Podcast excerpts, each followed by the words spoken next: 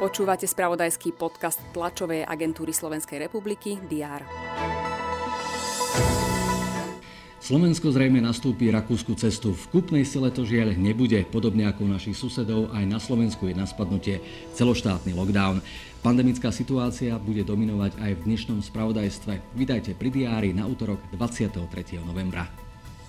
Práve v súvislosti so zhoršujúcou sa pandemickou situáciou navštíví prezidentka Zuzana Čaputová nemocnicu v Bratislavskom Ružinove. Zaujímať sa bude o to, ako zdravotníci zvládajú súčasný stav. Premiér Eduard Heger bude o pandémii a opatrenia hovoriť s rakúskym kancelárom Alexandrom Schallenbergom. Práve Rakúsko spustilo od pondelka na tri týždne celoštátny lockdown.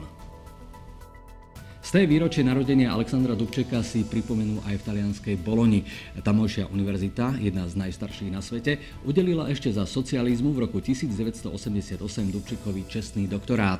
Na dnešnom slávnostnom podujatí vystúpi šéf slovenskej diplomácie Ivan Korčok, ale aj bývalý italianský premiér Romano Prodi.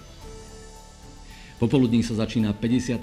schôdza Národnej rady. Poslanci majú na nej definitívne rozhodnúť o reforme nemocníc a takisto aj o štátnom rozpočte na budúci rok.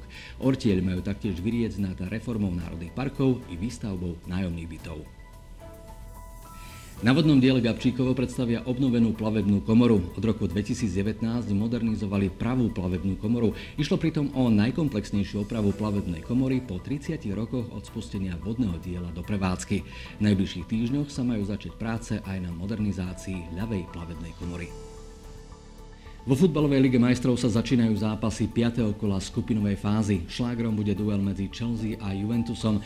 Atraktívny bude aj zápas Barcelony s Benficou. Na Nou Campe to bude priamy súboj o postup. Postup k správam TASR je jednoduchý. Prístup k nim máte na portáloch teraz.sk i TASR TV. Pekný deň.